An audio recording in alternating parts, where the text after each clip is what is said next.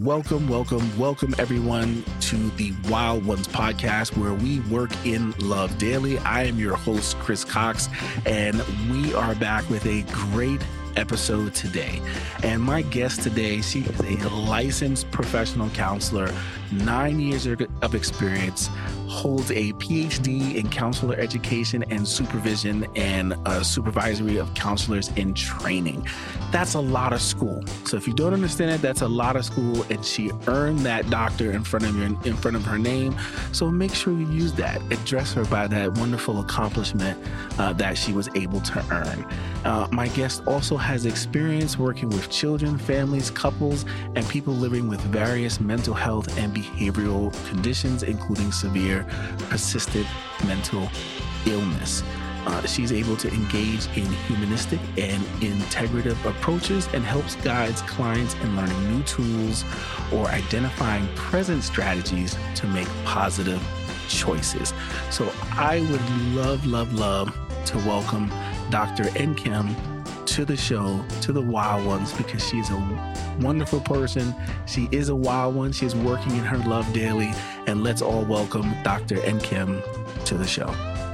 Thank you so much, Mr. Chris Cox. Um, it's so great to be here. I truly, I truly am honored to be here um, and getting interviewed for this. It's not something that I ever even considered doing because I'm just doing what I feel comes naturally to me. And I've been doing it for a while now. So, but I don't take for granted that, you know, every time we hear about a particular profession, um, it gives us some insights and education as to what we could possibly do. And I say this for listeners. Um, I know I appreciated it as a child when I heard what other people did in various professions because we need exposure in order to grow. Yes, very much so.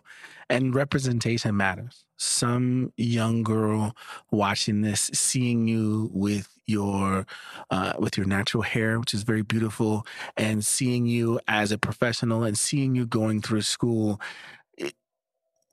If you've never not seen yourself represented like that, you don't understand how important it is when you do see it and how life changing it is.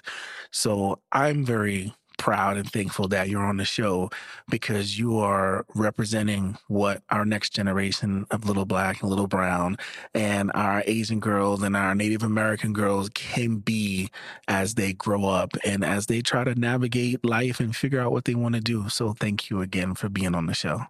Thank you so much for that. I actually appreciate you mentioning um, images and seeing images of ourselves or mirroring of ourselves. You know, I, my dissertation was actually um, I used a theory called cultivation theory, um, theory in my dissertation. Um, this is where I study the effects of self concept based on watching reality television because I was really curious about how adolescents, older adolescents, were forming their concepts of self based on how they view themselves and what they were watching in these reality TV shows. Um, you know, and there was some significance, but at the end of the day, there is a slew of research that dates back even before cultivation theory. There's so many different types of social learning theories that have taught researchers that images actually do matter, that diversity that we see does matter. Um, there's actually something that I tend to utilize when I do teach here and there.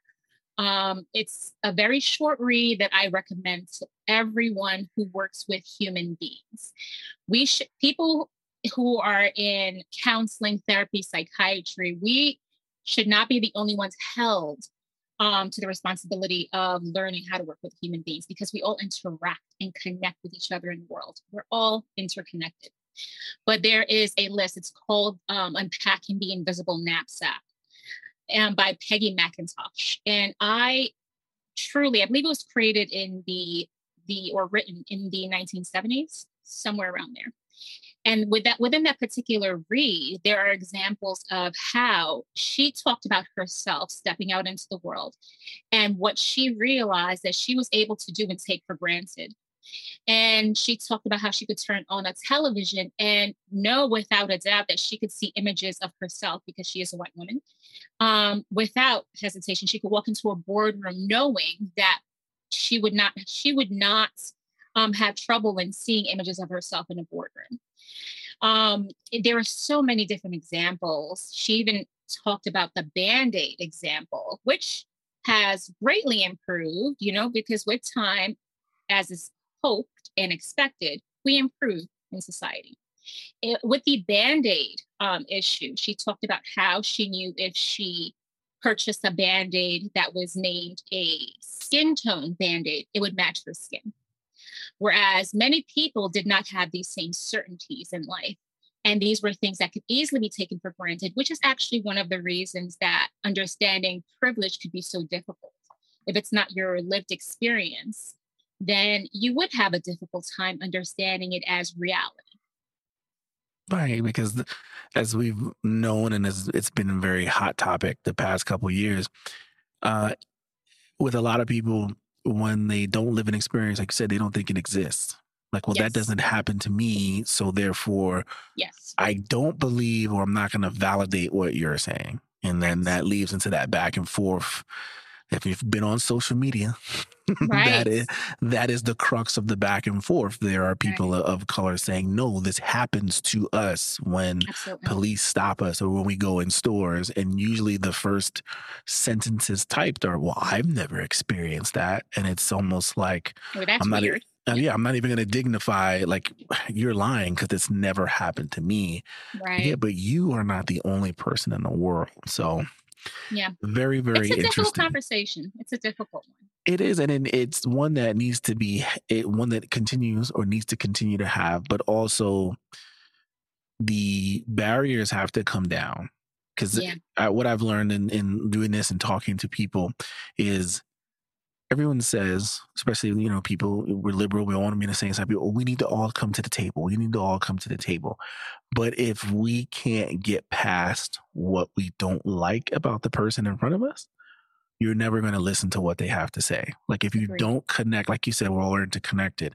Yes. If you don't connect with that person on some other level other than the disagreement that sits between you, that disagreement is only going to get bigger. It is not going to decrease because I have no connection with you. I nothing, you know. And I um, I take when I I like um, uh, military history and a lot of quotes that soldiers who have been in combat have said is like, you know what, me and this person probably could have been buddies. We probably could have went fishing together. We probably would have been real cool, but I had no connection to you other than this difference, the we're each opposite ends of the barrel of a rifle. Right.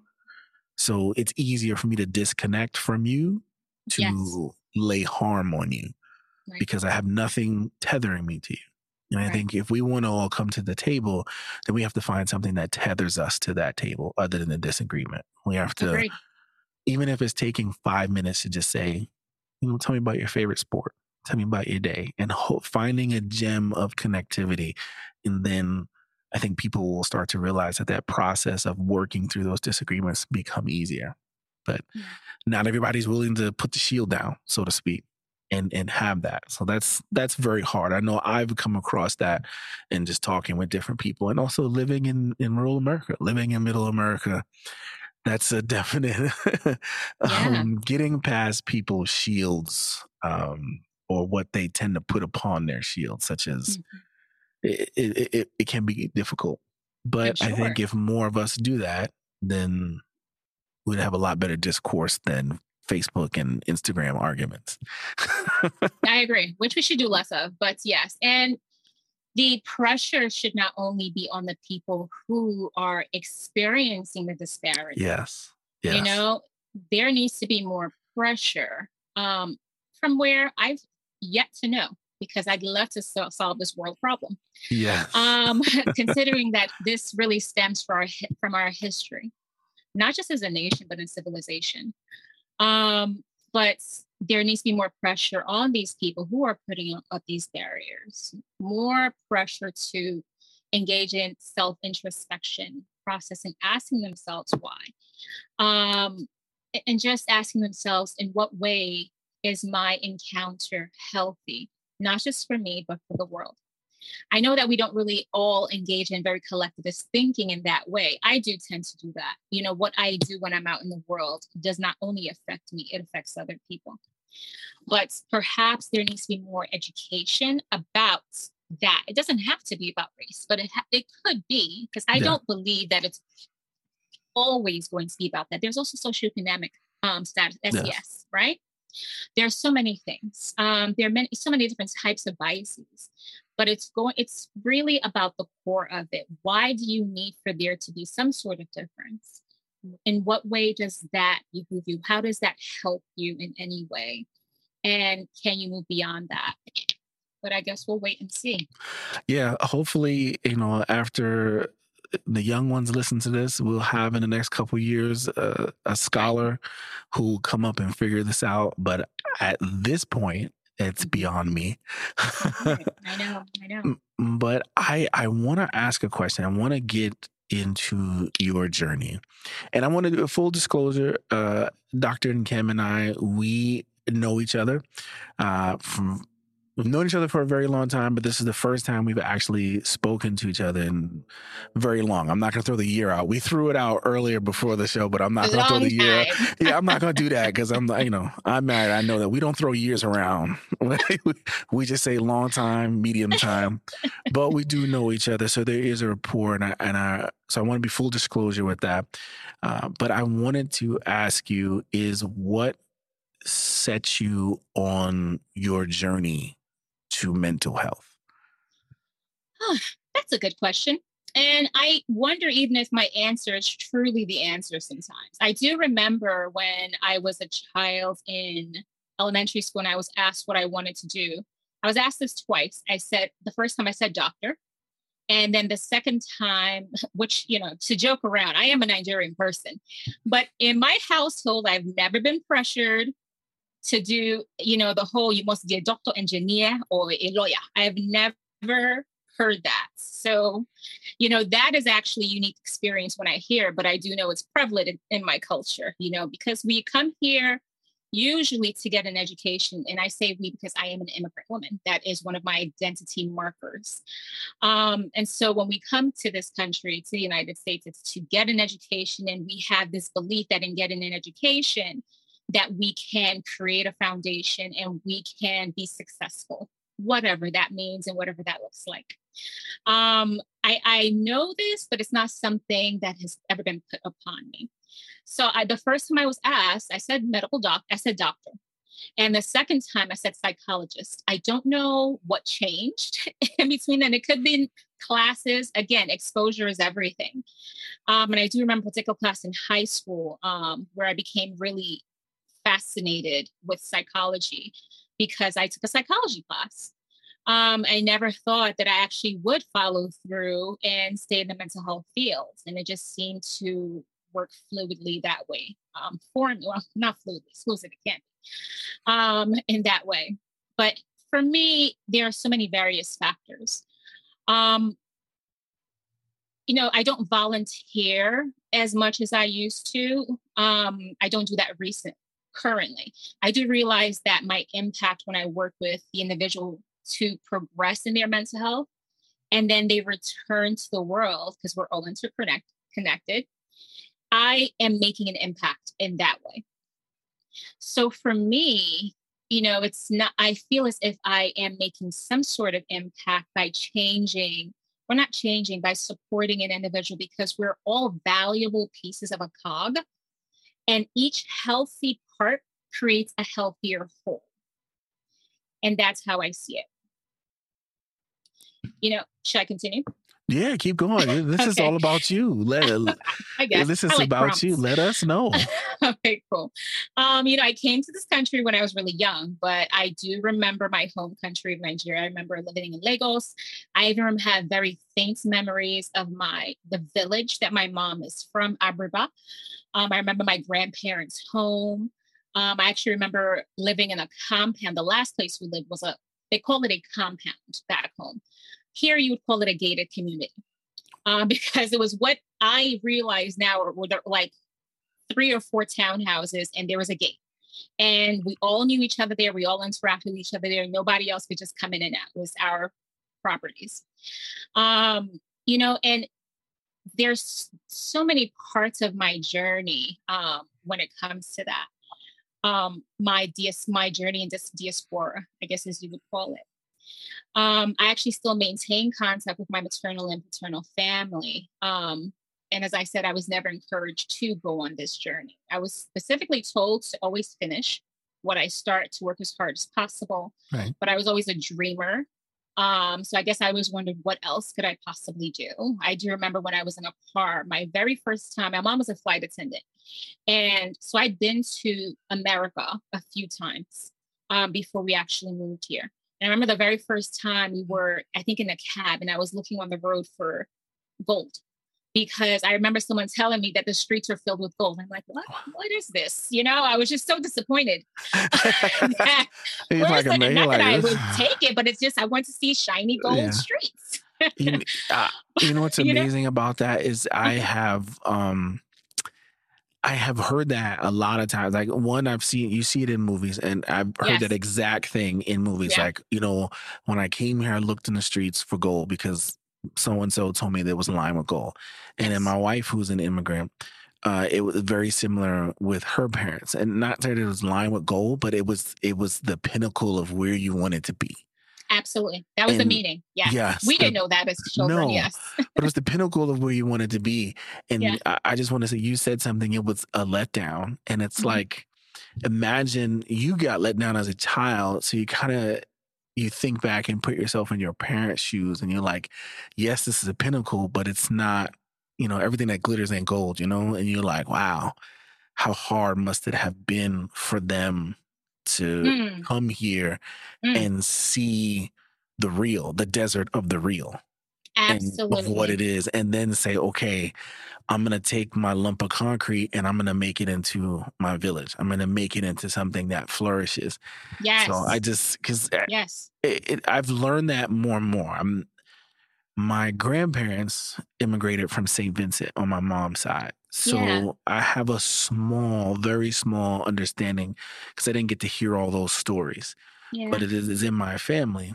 But being connected to it now on a larger scale, it's so uh it's very it's very grounding and it's very mm-hmm. meaningful to mm-hmm. say okay I because you can't imagine it like I'm going to leave this place where it's comfortable I have what I need I have made right. a life I am flourishing right. I'm going to take not only me but my little ones and possibly right.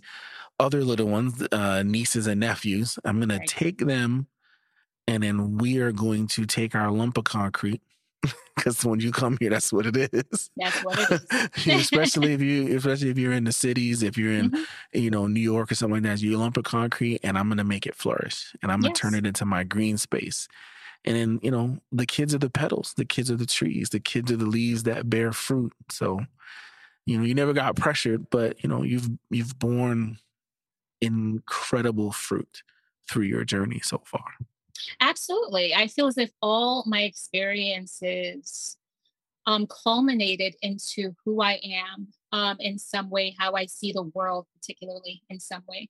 You know, you talk about parents and how they must have perceived, um, you know, coming here, migrating in comparison to what may, may have been their expectations. You know, I'm my mom had way more reasonable expectations than I did as maybe five or six years old, um, you know, and my stepfather um, at the time. But you know, I'll I want to mention something which is funny. Um, with the whole streets paved with gold thing and that ideology, of course, we know it's really about the opportunities. Yes. You know, there's I will never take for granted the fact that in the United States, there are so many more opportunities to not just thrive or survive in some way, um, actually, and survive in some way. You know, I don't take that for granted. My late aunt, um, she called me as soon as I she found out that um, I got my bachelor's degree. And you know, she she was joking with me. This was a joke, but you know, I'm sure there's some seriousness in it. And she's like, "Oh, again, congratulations! You're going to start sending me money now." and so it's something you know, when it comes to opportunity, I don't take that for granted. You know, there's some things that we're a- many things we're able to do in this country. You can walk into a hospital, be homeless. Of course, you don't have health insurance. You will still be seen. what happens afterward, of course, you know, we have the privilege of saying we can do better while we are here. We're, you know, we have that privilege because of what's happening now. We, we're not here and then say, okay, we can do here. We're here and we're saying we can do here. Um, but at the end of the day, you can still be seen. Um, and I have experienced the other end. I've experienced family members who have passed away from the simplest thing, and and they can go to a hospital, and the hospital won't see them until you pay them money. You know, I had an aunt who passed away because she went to what was supposed to be a private hospital from. Um, she was having severe pain from her fibroids, which many people know fibroids are very common amongst Black women. And this is she was she couldn't take the pain anymore after so many amount of years. This is my youngest aunt at the time. And they did surgery. She started losing blood. They did a blood transfusion and they ran out of blood. And hmm. this is where they transferred her to a general hospital. And she died on the, what they were trying to, she died on the way to the general hospital. These are things that we take for granted here in this country. And I don't think and I something I want to shed light on. So there are certain things that yes, we're we're doing really right, and there's some things that we can do way better with. And then with mm-hmm. with that, I was going to start with that, and into your mental health journey. Mm-hmm. and working with people. So you, have got the bachelor's degree. You kind of mm-hmm. set out. You've done both. You work in in in, in kind of not let's say psych. Well, it's psychology, correct? Um, uh, mental health counseling. mental so, health yes, counseling. I work under my yeah. yes, my doctorate is to teach. You know, it's an academic PhD. So it's to teach. It's also to supervise. So with my doctorate, I am able to be tenured okay. as opposed to be an adjunct. Got it. So that grants me that, and to supervise people without needing any of the type of certifications. That's but yes. So, mm-hmm you are the boss. I guess. Um, sometimes. Um, there are some people in my life who are the boss of me, and that's fine. Don't need to be in charge all the time. But you know, going back into my diaspora experience, you know, it taught me to be humble. You know, this is leading me where I am. Um, I do remember, you know, we my, my mom was a flight attendant as I shared. And I've had the opportunity to go to Hong Kong, to go to London a few times, to go to a, a few places. She went, of course, quite a few more because that was her job. So I had this opportunity to really travel, you know, the world, you know, to a certain degree with her. Um, and then we came to this country when she did decide to move here, which was a blessing. Um, and we slept in someone's living room. We all slept, it was four of us, we all slept in someone's living room for, I don't remember how long, to be quite honest with you, but that's something we needed to do be, before we were able to get on our feet and then move into a studio apartment. Then we moved into a one bedroom apartment. Literally, these were the steps. Then a two bedroom apartment. You know, we were making it. Um, you know, things are a bit further along than that. And, you know, but I don't forget those parts of my journey. I also don't take it for granted, you know, when people feel as if like you know they're stumbling they're not doing enough you know when it comes to just the immigrant journey itself that it can have certain parts of trauma um, related to it and just stress. It, there's so many things we need to consider for me as a mental health professional that we need to consider when someone walks into a session. There are many different reasons that someone cussed out their boss today.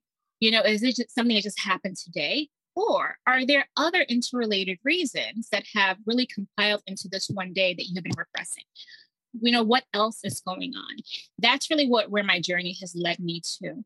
Um, i don't take for granted that other things you actually talked about it before we um before we started. Right. Um yeah i don't take for granted that somebody else may be having something else going on in their life that we're not seeing because we can't presume that everything that we see is can be taken at face value um, it's quite harmful because we would also want to be fully seen in each of our experiences.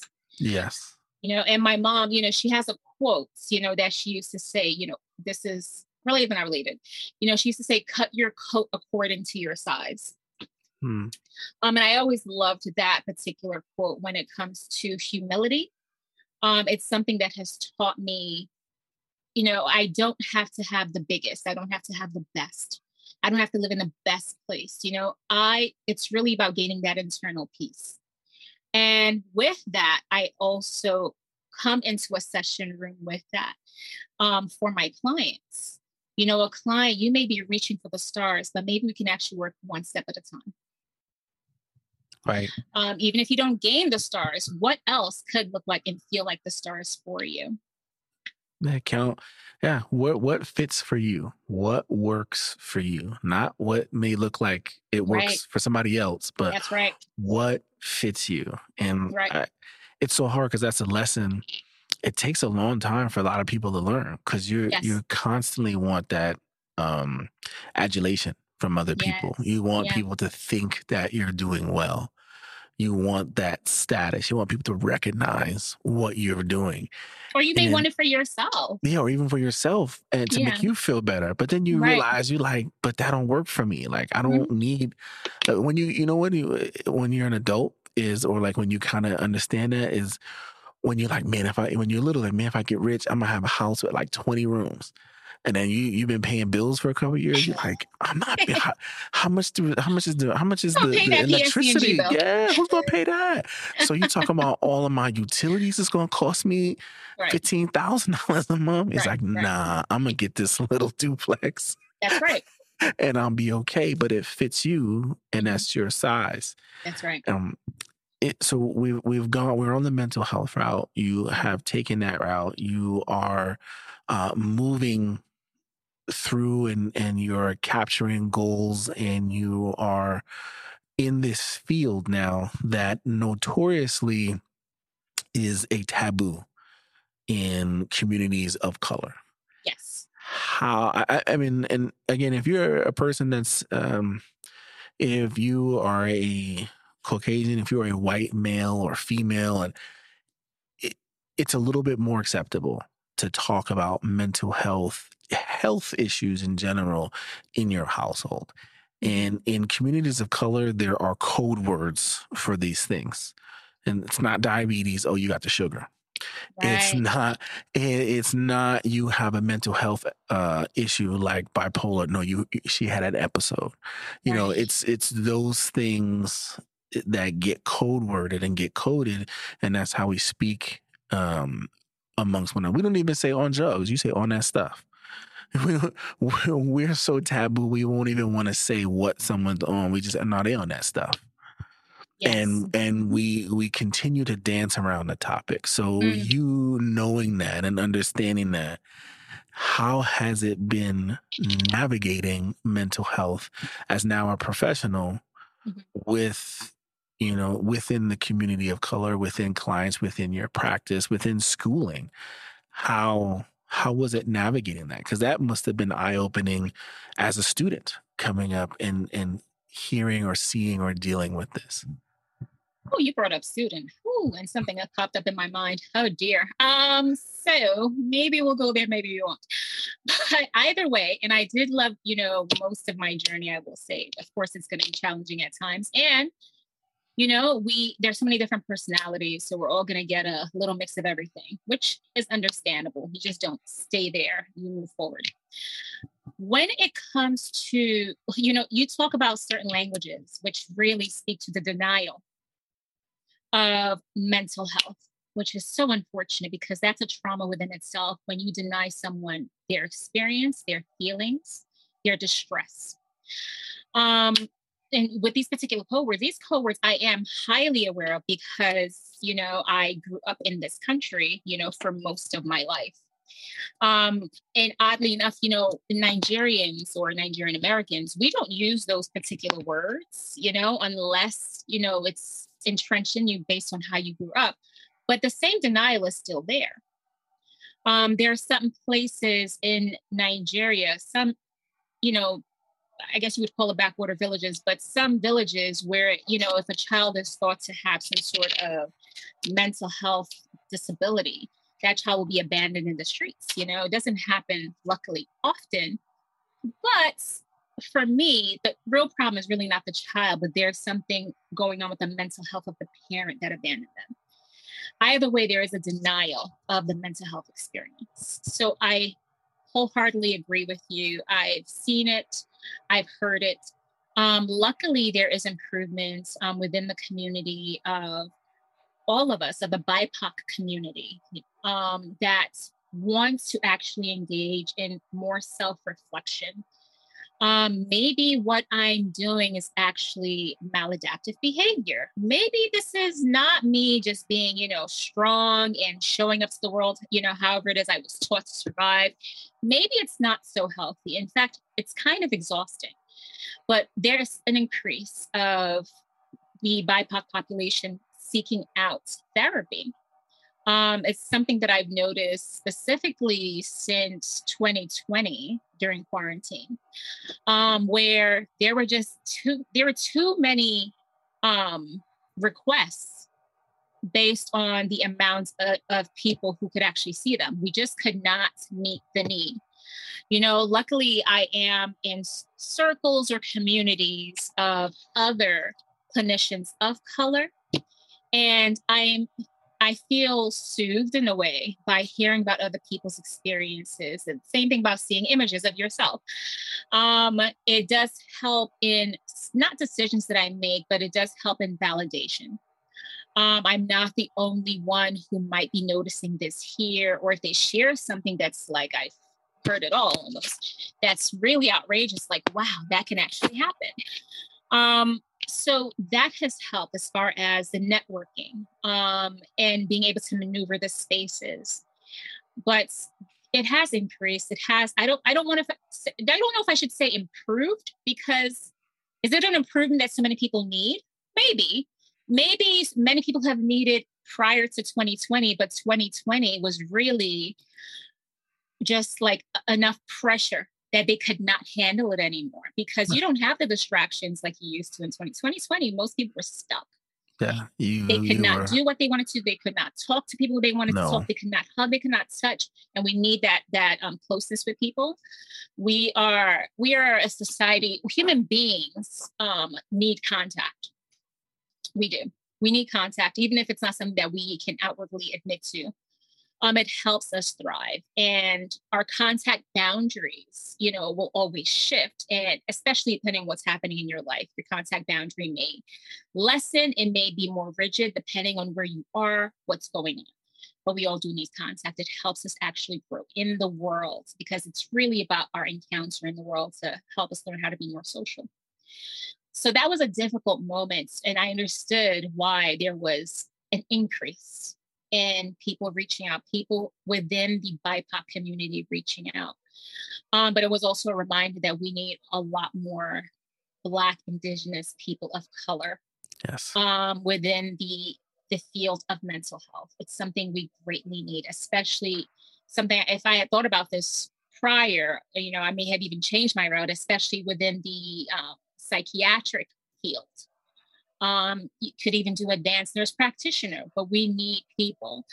Um, and I say that also based on my knowledge from, you know, personal, professional experience, I will say, and just reading research. You know, when it comes to some diagnoses that are overdiagnosed, bipolar disorder is wholly overdiagnosed when it comes to the Black population, Black male population usually, but it is significantly overdiagnosed. And there is a textbook that I have always loved. Um, it's called Counseling the Culturally Diverse um, by Derald Wing Sue and David Sue, brothers. One, I believe, still teaches at Columbia University. Um, but either way, these, you know, there was just so many nuggets in there that were eye opening during my grad school journey.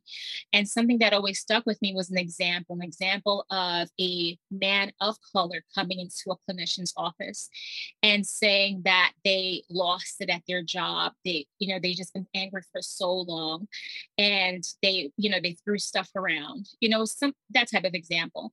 And turns out that person had been getting passed over for promotion. It was something that was actually quite relatable if we actually sat and listened to the yeah. details. It didn't just happen today. There was a culmination of things before the actual events. And that person, and the question was, do you diagnose this person um, with a severe mental illness, or should we be diagnosing the sick culture?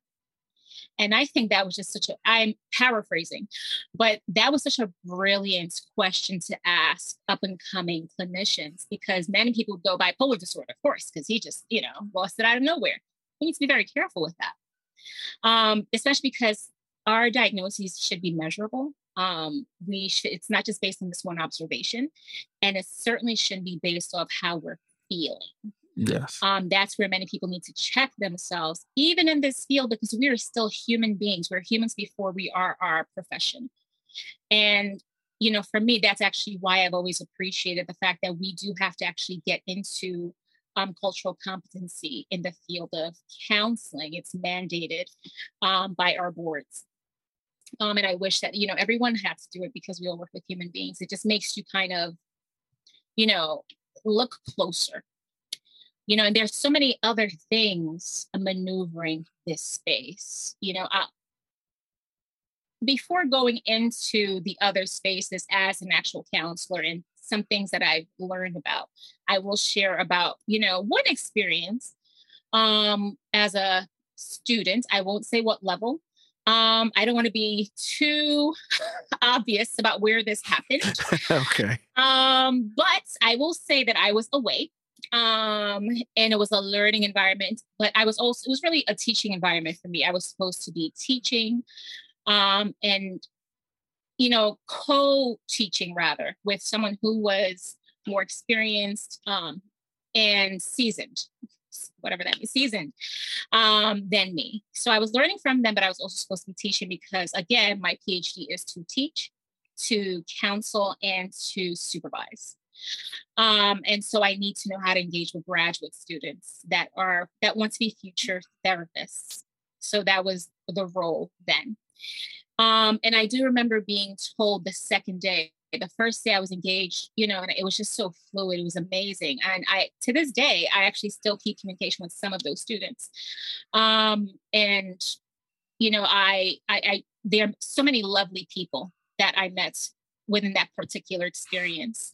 Um, and I don't regret any of it, even this one thing that did happen, because sometimes you do need those barriers to say, okay, don't be so naive. Um, but I was, the first day was amazing. I clicked so well with students. Um, the second day, I walked in happy and super excited to teach um, with my annoyingly peppy self. And um, I was told, you need to go sit in the corner and don't speak. And that, that was something. That's the most I can say as far as a descriptive. Yes, she didn't. I was like, can you explain why? That was really the most I said it because I was just so distraught as I was processing it. And I was going to do it. You know, at the end of the day, I told myself there are times when I have humbling moments.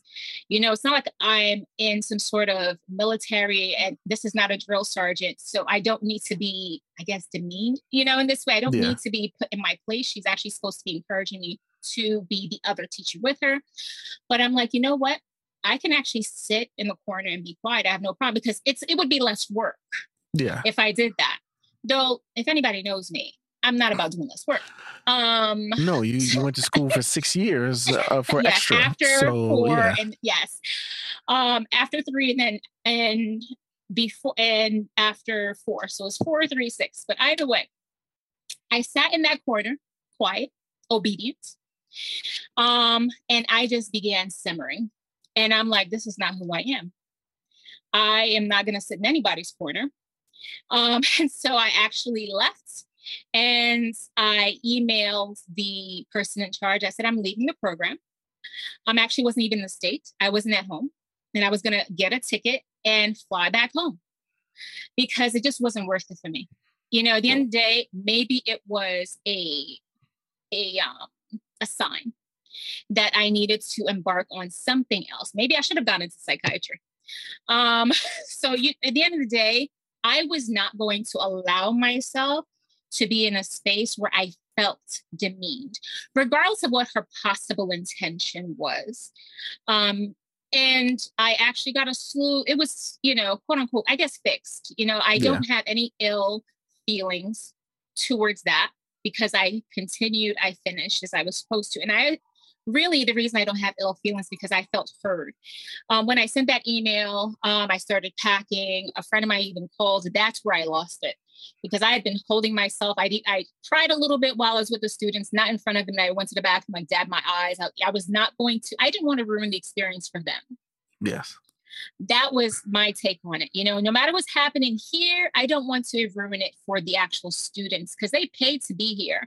And, you know, they're actually excited. They want to learn more about what I do because I was literally in the field and still am of counseling, whereas the teacher was not. I think that's where the issue was. Um, so I had, you know, real time experience that they wanted to know about. Um, but it's either like a- way, Mm-hmm. I'm sorry. I was I was just thinking it's like what you said, what you, when you didn't want to put that on to the students that you're with. It was kind of what you said earlier, where you actively think about what yes. you do and how yes. it affects other people. Other people. Yes. Um, and I want to. I just want to applaud you uh, not necessarily for saying I don't want to put it on the students, but I want to applaud you for leaving because so much of our experience, especially like the yeah. uh, analogy you gave with the black man at work going off on his bosses that one day, yeah. and it comes with this is a compounded situation that has happened over time. We don't leave because we feel that's all. That's what we have. We got to make do. We got to right. just put your head down and work. Just keep that's working, right. keep grinding, and you kill yourself. You yes. kill yourself doing that. Literally. Or you spaz out because you become the angry black man or the angry black woman and that people happen to see that day and not understand how the compounded interest of being demeaned having your voice taken away having your personality taken away having everything about you that made you special taken away yeah. but you stay there because you internally you kill yourself and say, well, this is all I can get and yeah. I need to do this. And then so now you're mad at yourself, you're mad at the people, and it explodes. Makes and it worse. I, I want to applaud you for leaving eh, before, because I'm going to assume this is before COVID. Oh, yeah. This, this is before, before this. Yes. Mm-hmm. and you were able to leave. You were able to look at it and yourself like, no, wasn't for me. You're not yeah. about to do this to me. And you were going to leave. Everything yes. got fixed. But I think had you stayed, I don't know if it would have got fixed. No. But had you shown the fact that I don't need your program, right? You were lucky to have me in your program. And I'm going to leave and go somewhere where I'm seen, I'm heard, and I'm respected, then it gets fixed. And I think that happened with COVID for good and for bad. Um, my my father, my late father, my father would always say, when you are alone by yourself, you can't outrun your demons. Mm. When you are by yourself, you can be forced to think with. That's why if you ever notice people who always want to be around somebody else or always want to go out or never want to be by myself, it's because yes. they don't want to think about whatever's really going on. They want that distraction. And Absolutely. COVID took that away. And a lot of people had to deal with those. They had to finally, the dam finally broke. And they were like, okay, I'm either going to drown or I'm going to figure out how to fix this. And with social media and more, you know, uh, more BIPOC actors, actresses, singers talking about mental health, mm-hmm. that new generation helped. I think that's probably what's a lot sparking those numbers in the positive way, but but then overrunning your field in some sort, and people saying I got to deal with this. And then yes. also on, on, the other side, people saying I'm not gonna, I'm not going to a real job no more. That's a real job. I'm not going to an office anymore. Yes. I'm not about to play office politics. I'm not about to be the angry black man or black woman. Yes. I am not about to say that this is it. This is the yes. only way that I can feed myself or my family. And so, it's like for good or bad, COVID had there were things that you could take out of it that were positive, and I think that's the shift in the paradigm of, of offices. I agree. And he I was agree. like, "I'm not, I'm, I'm not gonna let you talk to me like that." Yes. Like I'm not, I'm not gonna because you know you knew somebody or you you you you know somebody, which is why you're where you're at, and you're gonna talk to me, and I have X amount of certification saying I should be where you're at or over. No, right. no, no, no, no, no. People's self worth has started to come up and say, no, no, you're not going to talk to me like you're not going to. Absolutely. Mm. But it's a trauma I, response. Our parents would tell us, do what I tell you to do because I said it. It's, I'm guilty of saying that to my children, but it's a trauma response to say you when you go to work, you do what you got to do. Don't say nothing. Don't do nothing. You do what your boss tells you to. Do what your mm-hmm. teacher tells you to. Do what your coach tells you to, and you it gets ingrained in you. And I, I just really want to applaud you strength at that time when it wasn't cool to stand up and say, I'm not going to allow someone to take what makes me special away. And so, thank you for that. It's always that's the most one of the most difficult decisions to do to walk away for some from something, at least for me. Um, but yeah, in the in that moment, I'm glad I did. You know, I, I'm also glad that the person who responded back to me said, "No, that's actually not appropriate," and had us all meet. Um, and it never happened again. You know, I'm also glad for if you know if that particular person is still with that institution. I'm glad to have said something, not for myself, but whomever may be assigned to her in the future, if anyone is assigned to her um, in the future. So it's not always just for me. You know, sometimes I think about just the process of speaking up, you know, in what ways is it worth it? Um, and could you be helping somebody else? You know, and you talk about, you know, the the I guess the scolding or the response of just do what you're supposed to do that actually tends to be a generational thought process or mindset. Um, there's some generations, I think the generation even before us and before them, you know, because they lived in the circumstance of survival. And the goal and the hope is that we move from survival to thriving. But thriving can look different for everyone. It does not have to be what you thought it was 10 years ago. So when you mention what people um, saying, I don't have to, I can't, I don't have to stay here, I don't have to go into the office. Um, because and I don't want to go into office because I don't want to deal with toxic environments. There are many people who had been saying that, some still are. I understand it. Um, but then that also came with a shift of what their expectations were for themselves because there is some sort of status for some people and going into work, putting on the suit and going into work. For them, it's that part or portion is some sort of accomplishment. But maybe reframing our mindset that that doesn't have to be can allow us to thrive in different ways and spaces. Yes. I, I put on the suit and realized after a while I didn't want to do that anymore. right. I didn't. I didn't. Right. I I I was a social worker. Like I said, I was a. I mentioned before I was a social worker in Milwaukee, and yeah, I I worked with kids, and I didn't want to do that. Like, and it wasn't like I had to wear a suit every day, but it was still too stuffy, and it was so many. Con, it was so many con, restrictions and confinements of how to help. Mm-hmm. Yeah, there mm-hmm. was plans and things you can make. I was like, this is we're just we're recycling yeah. There's got to be a better way to figure out how to help people, kids, Especially families, whatever. Yeah. It's, it's somehow there's got to be a way to do it. Yeah. And being where I am now, I'm happy because I don't. I can wear a suit when I want to, mm-hmm. but I mm-hmm. can help people the way I want to help people, the way I think it's going to get across to them, right. and I can do it with my passion. I can do it with what something I'm 100% passionate with. So, like a late night doesn't feel like a late night, or coming to work doesn't feel like coming to work because I truly, truly love what I do. And I think that's why all of us, when we're getting to the place where we are right now, I think that's the the key. Money isn't an issue. Where you are, what I think it's just, am I happy when I wake Absolutely. up in the morning? am I happy?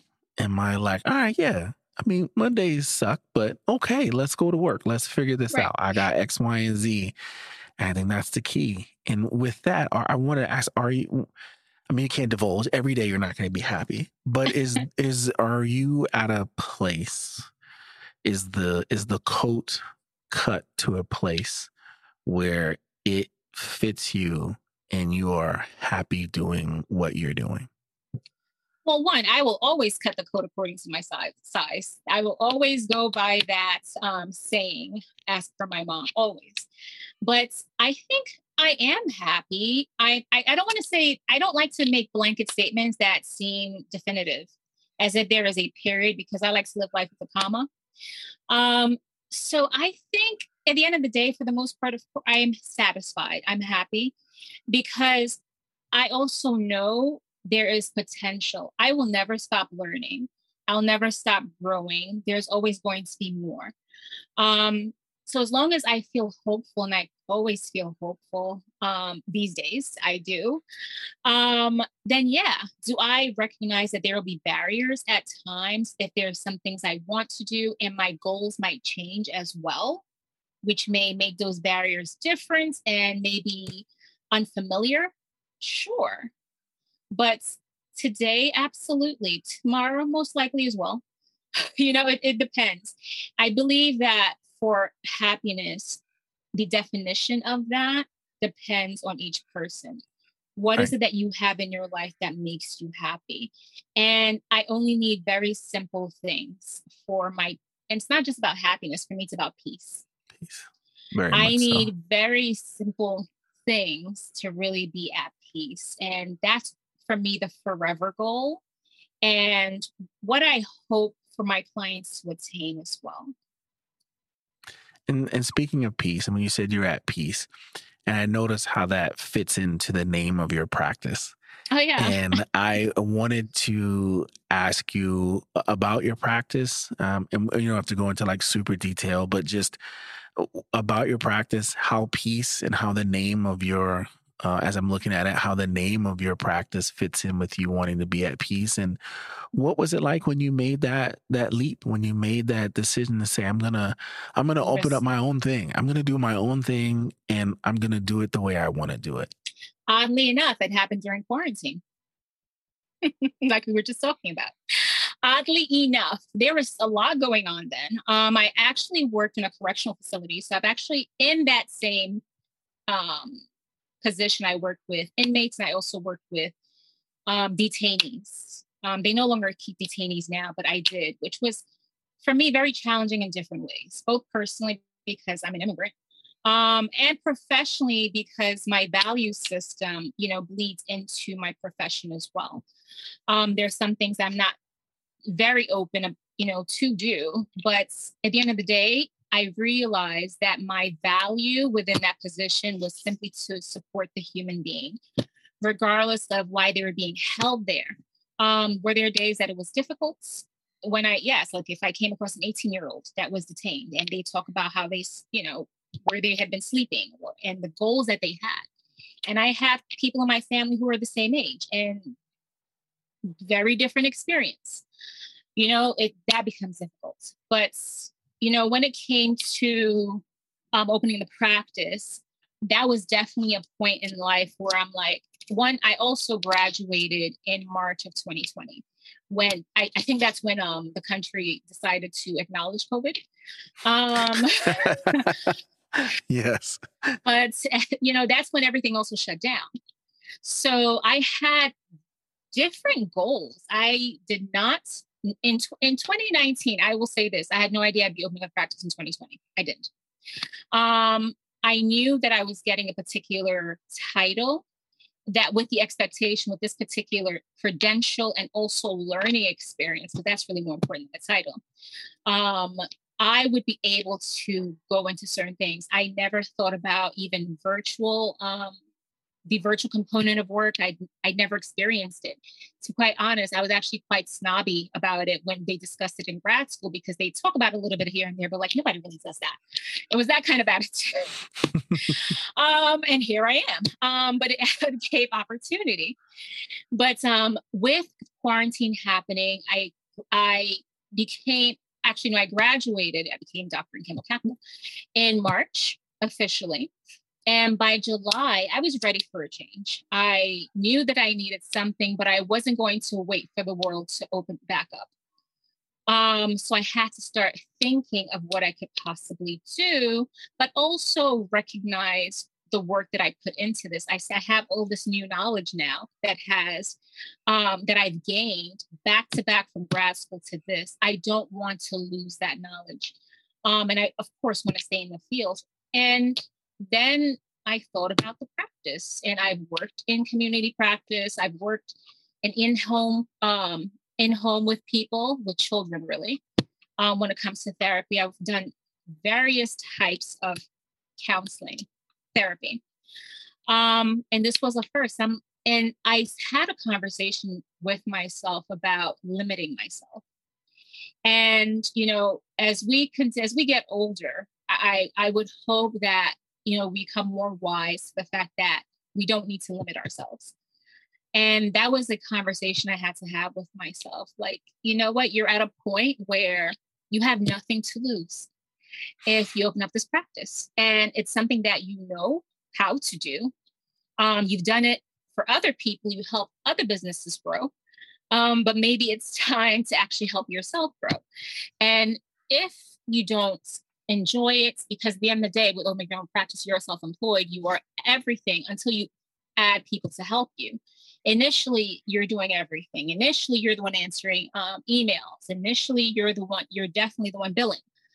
Um, that I haven't, well, no, I did let go of that. Um, initially, uh, um, for some, yeah, for some types of billing, but you're doing everything. You're the biller, you're the secretary. Yes. You are, and you also, and you have to be an expert in all of these things because for a company to thrive, you want all your employees to be successful in what they do as well, right? And you are the employee, you're an employer. So, but I, t- I had to talk with myself. And, you know, it's something that I tend to do more often now. Like, you know, just practice what you preach um, and live, live as fearlessly as possible within logic, um, at least for me. Nice. I like that. Live as fearlessly, but with logic. Don't just jump off the bridge and you don't have no way down. like, right, right. Is there something down there? Yeah. yeah. Is there like a bungee thing? Like, let, be a little logical about things. Yeah. Absolutely. Um, so I did that. Um, and the name The Greater Zen, I think from even beyond then, I've always been on a journey to maintain peace. You know, one of my childhood friends, you actually know this person, one of my childhood friends from high school, um, she gave me a book. I don't know where it is. It was a kind of a prayer book. I forget the name of it. it was a, well-known author. And it had some ex, um, excerpts um, I have trouble with that word, excerpts. There you go. Um, in that particular book. And I remember, you know, I had already finished, I had been in such a mindset of like almost a robotic mindset to finish my research. When it comes to dissertation mode, it's a very unique type of mode. And once you're on it, you can just deviate, like you're on it. And I remember during lunchtime, I would actually be um, calculating my data um, anytime I could fit it in, it was usually lunchtime. I was calculating, calculating my data wherever I could find peace and quiet, which was usually rare. If I couldn't, I had to wait. But I also wanted to use my awake brain, like because you know we're more alert during the day than um, late at night. Yes. So for me, I wanted to really take advantage of that. But once I was actually done, things were submitted. I was just waiting for feedback. I would take out that book that my friend gave me. And I would, t- I told myself, no matter what, walk away because I'm someone who's very accustomed to burnout. I'm someone, if I show up to work for you, I want you to utilize me um, because I need, I like feeling as if I am that, that cog, like I talked about, right? That piece of the healthy whole. Um, that's, of course, again, within reason, there's things to do. Um, but I would do that to the point of burnout. You know, you didn't have to tell me to stay um, at work an hour or two after. I'd be there. Um, there's a point where I used to teach and I actually got locked in the building a few times. The first time it happened, I just, mm-hmm, it happened. Um, the first time it happened, I just, you know, finished what I was doing when I realized what happened because I'm like, they're going to have to come anyway. I'm finish what I'm doing. And wait, wait, wait, wait, wait, wait, wait, wait, So you're just like, well, I'm locked in. So right, I might as well I mean, get this work done anyway. I might as well get it done. Absolutely. if I make there's some things you're making the classroom prepare, um, and you you can't take it home where it's just too cumbersome. You want to just like spruce your classroom up a little bit if you're changing things up. But some things elementary school teachers have to go through that I truly commend them for their service Um, and so when I was done, I went down to the, the security desk, put my feet up, and I called the uh, maintenance um, person that I had his number. And he came and he turned the alarm off and opened the door. Although it was learning experience for them because then from now on they added me to their sweep. So at the end of the night, they would check my classroom. That's great. You yes. on the checklist. Wait, did you did you go did you go check Miss Nkem's room? She might yes. still be in it. Like you, you're the new trainee. We oh listen, we got a new maintenance person. so there's a teacher who stays here all night, and Absolutely. you need to make sure don't.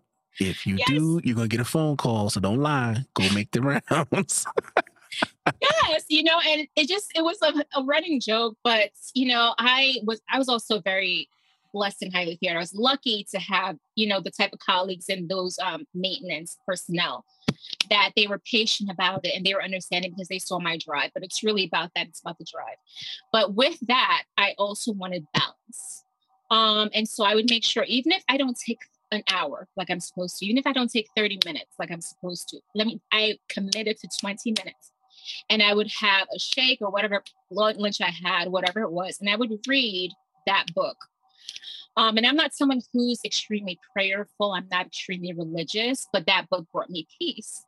And it also gave me not just a task, but it took me to another place outside of my responsibilities that helped me be more introspective. So that's really where the name comes from. I've been on this journey for a while for balance and peace. And I wanted the name of the practice to reflect that. I'm glad you like it. It's a really long name. I try to shorten it with a greater zen.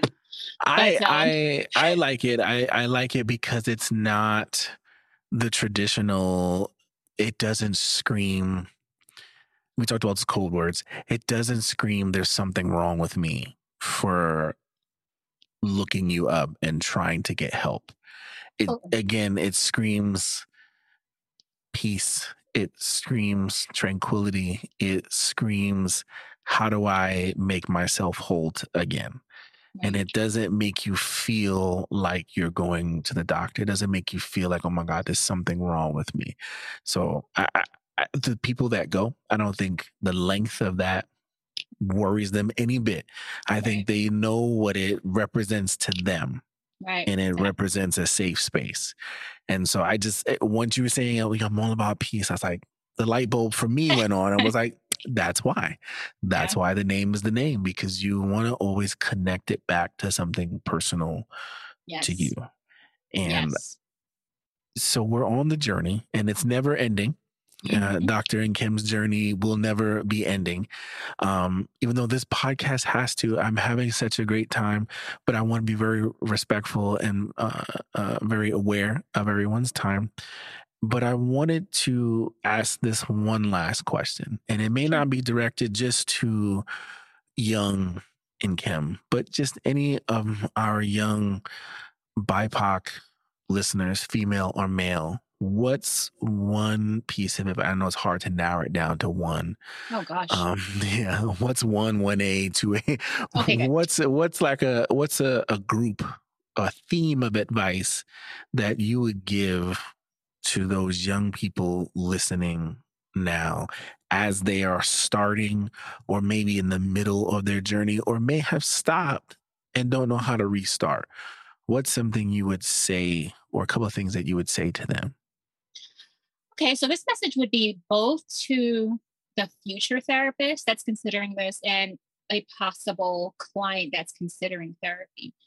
Um, one, and a, a lesson that I've learned for myself is, or in life, is that procrastination is the assumption you'll have the same opportunity again. So it's something to, to keep in mind. It doesn't mean we need to jump into everything, but consider the procrastination piece. It's it's a type of self sabotage. Um, and I'm going to deviate. You know, when it's it okay, it's all good. It's okay. Um, when it comes to this field, you know, there's so many things that you do learn, like, you know, adverse childhood experiences. We learned that, yes, your childhood does actually matter. Um, if we know that childhood matters when it comes to medical health, um, because adverse childhood experiences actually increases your chance of a heart attack more even than smoking does. And then smoking increases it. So we know that piece. There's also new research, you know, as per Dr. Joy DeGruy, who's a phenomenal social scientist slash social worker, um, who has written about PTSS, which is the post traumatic slave syndrome. And with that, it's it it aligns very closely, similarly with PTSD. The only thing is PTSD is truly about things that are happening in your lifetime, right? And right. with post traumatic slave um, syndrome, it, these are intercultural phenomenons um, that is passed down between generations. And it can look like self loathing. It can look like the numbness that we, you know, may see in PTSD, these self destructive behavior that we may not even um, recognize as self destructive behavior. But to that, and in that same vein, in discovering these somewhat new things in research, I want to acknowledge those who are in pain and not acknowledging it for themselves. Your feelings do matter. Even if you did try therapy one time um, and you felt like it's not for you, maybe try another therapist and see if there's rapport there. Give yourself a chance to go from surviving to thriving. That is great. That is going to be the title of this episode uh, Surviving and Thriving, because so many people are always in survival mode. Yes. And it is, and I think that feeling of peace comes when you start thriving. Yes. So that is wonderful, great advice. I wish I would have learned that maybe 10 years ago, 15 years ago. Things would be somewhat easier, but I guess yeah. you have to go through it to learn it. Um, probably could have had some help. yeah, that part. No, you don't always have to go through it. No. And you should be commended for everything you have gone through and survived. Yes. And now that you acknowledge that you have, you're ready for the next step. Yes. And now I feel like I'm thriving. And there's always right. more to learn. Just like you said, the journey is always keep going. We're always That's learning. Right. We're always discovering ourselves. And That's I right. want to before I like final, final send off, I do want to say if anyone wanted to get in touch with your practice and is looking for mental health services, how would they get in touch with you? Um, right now, I'm not taking clients, but okay. when I am, they can. And there's also a, so many resources. I made sure in creating the website that there are many, many resources for those who are considering but not ready. Um, or even if you are ready, maybe you just want something to do um, congruently. Um, so there's a resources page on my website that I welcome anyone to at any time. The inf- information is free. Um, so please do go to thegreaterzen.com. Okay, we heard it. Greaterzen.com. Help out, find resources if you need, because there is help out there for you. Because again, you do not have to do this alone. You don't have to just be in survival mode anymore. Like Dr. Nkem says, you can get into thriving mode. And for the wild ones, for working in love daily, uh, I am Chris Cox. I am your host. I want to thank you very much, Dr. Nkem, for being on the show, for thank showing, you. you're welcome, for showing everyone why you work in your love daily, your passion for your work, so much so that you get locked in buildings sometimes. um, uh, helping and, people think. yes, and the maintenance know you. Uh, you're part of the rounds, but that's that's love, that's passion, that's wanting to see that next generation thrive and succeed yes. and do better and go beyond and take their chunk of concrete like we talked to and turn it into a lush greenhouse. And if there are more like you things would be easier. Those conversations we talked about would be easier. So thank you for being you. Thank you for being a part of this.